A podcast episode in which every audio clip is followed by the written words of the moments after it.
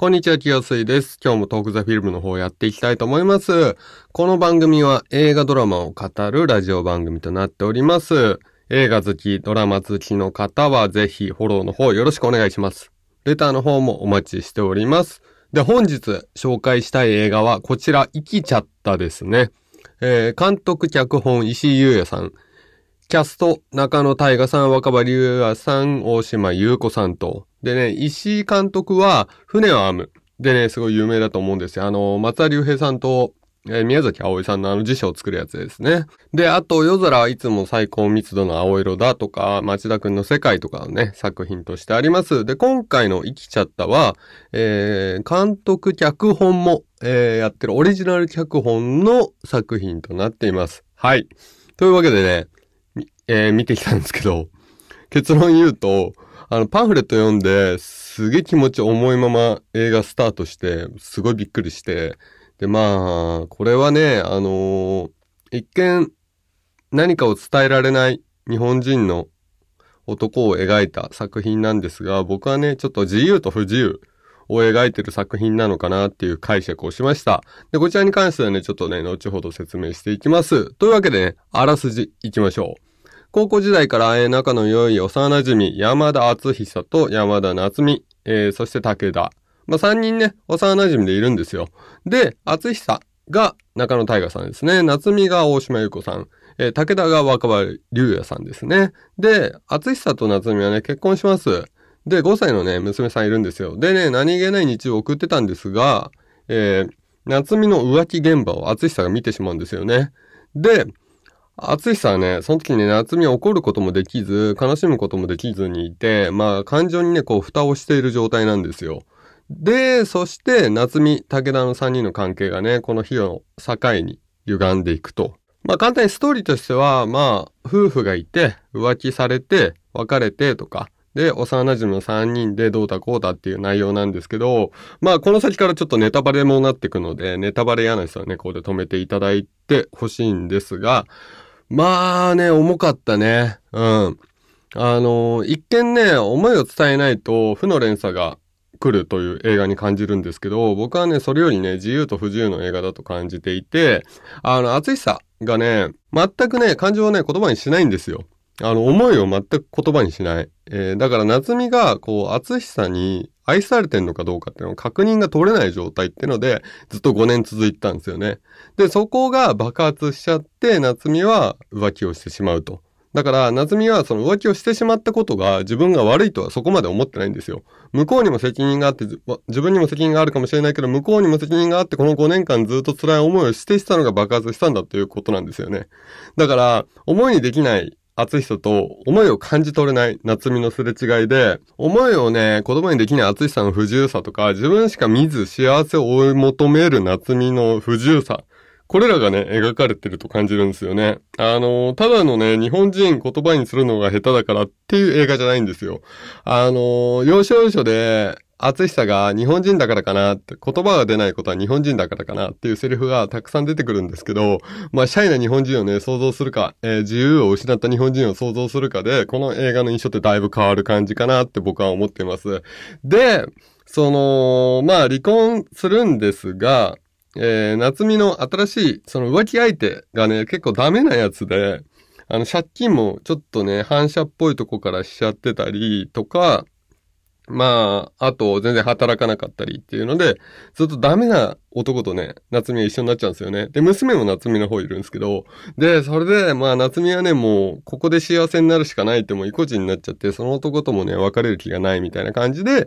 まあ、ずっとね、過ごしていくんですけど、まあ、ここでちょっと話は飛んで、敦久には兄貴がいるんですよ。で、この兄貴がもうめちゃめちゃ自由奔放で、まあマリファナ吸うし働かないしみたいな感じで、もう自由をね、すごい描いてるんですよ。で、全く喋らないっていう兄貴なんですけど、でもね、敦久のことは強く思っているっていう描写はあって、あの、弟思いな兄貴なんですよね。この兄貴が夏美の新しい旦那さん殺しに行っちゃうんですよ。で、最終的に刑務所に入ってしまうと。まあ、夏美は一人になってしまって、一人で子供を育てるのが大変だから、まあ、水商売を始めて、風俗場なんかね、始めるんですけど、そこで、そのデリヘルやってる時に、夏美はね、あの、お客さんに殺されてしまうんですよね。で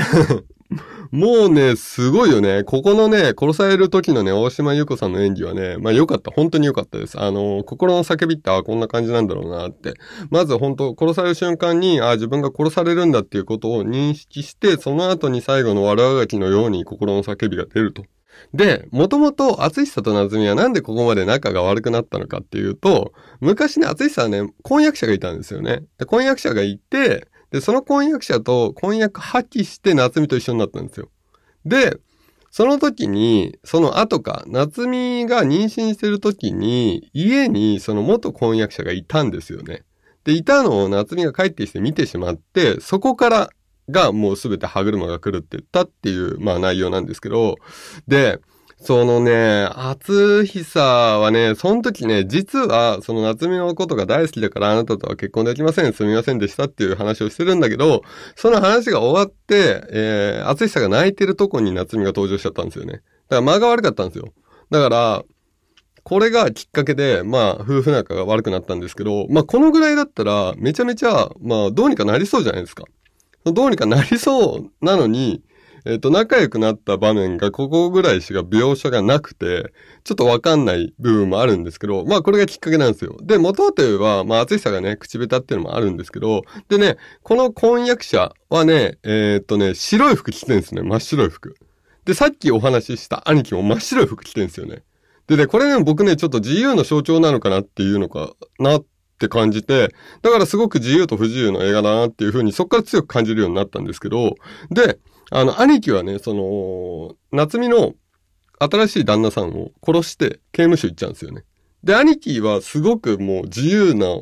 形みたいに見えるんですけど、結局刑務所に行くと。で、元婚約者は厚久と別れて不利になりましたね。不利になったんですが、子宮にね、ちょっと問題を抱えていて子供ができないっていうこともあるんですよ。だから、なんかね、その見ていて、その自由と不自由って、相反するものではなくて、これをどちらかをやろうとすると何か矛盾が生じてしまうっていうメッセージ性が隠されてたんじゃないのかなと思っていて、自由をすることは不自由を得ること。まあなんかこれ矛盾に感じますよね、この言葉って。そんなことがね、結構描かれてるんですよね、この映画。うん、だからね、まあちょっと言葉にするのが難しいんですが、まあこんな感じの映画なんですよね。うん。まあ、描写がね、少ないんですよね。だから多分感じ取る人によってかなり、えっと、受け止め方はね、変わってくんじゃないのかなと思います。表面上だけ見てしまうと、口下手な旦那が、えー、愛情を感じない奥さんに振られてしまったという内容で、奥さんが結構負の連鎖で堕落していくっていう映画なんですけど、そうじゃない風に僕はね、この映画は感じています。はい。で、さらにちょっとね、最後のシーンのネタバレするんですけど、その、今ね、ここ話してて、その、幼馴染の武田っていう人物の話を僕してないんで、ここからちょっとしたいんですけど、最後のシーンにね、えー、夏美も死んでしまったので、えっと、娘が一人になってしまうんですよ。で、娘は夏美側の家族に、おばあちゃんに引き取られて育ってるんですけど、武田と厚久で、その、娘をね、見に行くんですよ、車で。で、見に行くまではいいんだけど、結局厚久、あ、会いたくなっちゃうんですよね。会いたくなっちゃうんだけど、いや、このまま行ってくれっていうとこで、武田が見ててやるから行けよっていうシーンがあるんですよ。うん。で、ちなみに武田はね、厚久よりは全然喋る人物なんですけど、あのですね、傍観する場面が多いんですよ、この武田って人物は。その厚久と夏美の状況を自分からどうにか言って、どうにかしてやろうっていうことはしない人物なんですよね。傍観者なんですよ、この人は。だけど、厚久の要望には応える。彼の行動を支える。一緒にどっか行く。連れて行くっていうことはあるんですけど、武田から厚久に何かするってことは、ほぼほぼなかったんですよね。で、その最後のシーンに、武田が見ててやるから、俺が見守ってやるから行ってこいって自分から初めて言うんだけど、武田はね、そのシーンもね、その厚久が娘に会いに行くシーンも目をそらすんですよ。最後、見れないっつって。で、これはどういう意味があるのかなっていうのをちょっと見たときに、あの、夏美はね、昔からね、えー、武田に思いを寄せていたんですよね。で、厚久の子供は、本当は武田の子供なんじゃないかという考察もできなくないなっていうとこもあって、その、夏美がね、武田の家に行って、って武田と結婚してればよかったっていうシーンがあるんですよ。で、そこで武田がね、結構ね、過剰に反応するんですよね。で、劇中でね、こ、ここまでね、あの、声を張ったのは、最後のシーンとこのシーンぐらいだったので、もしかしたらそうなのかなっていう思いもあるんだけど、で、もしかしたら淳さんもそれを知っていたのかとかいう考察もできるんですけど、ちょっとね、この辺はね、その傍観者としてずっといる武田っていう人物はね、うーん、どう読み取ればいいのかなっていうので、ちょっと困ったとこはありますね。まあ、そういうね、重い映画でした。はい。というわけでね、ちょっとね、評価していきたいんですけど、あの、この映画ね、描写が少なすぎるんですよ。さっきも言ったんですけど、めちゃめちゃ少なくて、でもね、あのー、なぜ淳さんはね、あんなにも言葉にしないのかとか、夏美がなぜあそこまで追い詰められたのかっていう描写がね、少ないんですが、あのー、演技で、展開セリフ演技で、これ補ってるんですよね、この映画。それでね、えー、きゅうじゅっぷん駆け抜けます。はい。なので、タイガさんとかめっちゃ言葉少ないんですよ。うん。だけど、展開セリフ演技で補っています。で、あの、タイガーさんのね、ここまでシリアスな演技って初めて見たんですけど、すごかったですね、マジで。うん。泣くシーンとかも本当にすごかった。びっくりした。あの、びっくりして泣けなかった。こっちがびっくりしてて。だから、そんぐらいすごかったんで、いや、やっぱにせいの役者さんってすごいんだなって思いました。だからね、今、タイガーさんのね、加工作品を結構見漁っています。はい。でね、あのー、さっきも描写が少ないっていう話をしましたけど、その関係性とかもね、最低限しか描いてないので、ここまでね、描写が少なくてね、セリフも少ない、えー、説明が少ない映画で、まあ、ちゃんと伝わるようにね、あの、悲壮感とかも伝わるし、あの、追い詰められてる感とかもね、ちゃんと伝わってくるし、その設定とのズレも感じないで演じているさんにんっていうのは本当すごいなって思いましたね。でね、脚本ではね、あの、パンフレット買うとね、脚本ついてくるんですよ。後ろに載ってるんですけど、あの、最後ね、娘とね、娘にさっき会いに行くって話したじゃないですか、最後のシーンで。で、そこの娘とね、あの、会話するシーンがね、脚本だと入ってるんですけど、映画だとね、バッサリ切るんですよね。あの、そこもね、すごい勢いを失速させずね、走り切ってくれた感があったので、非常にいい、こう、後味の悪い、いい映画を締めくくってくれたって感じですね。はい。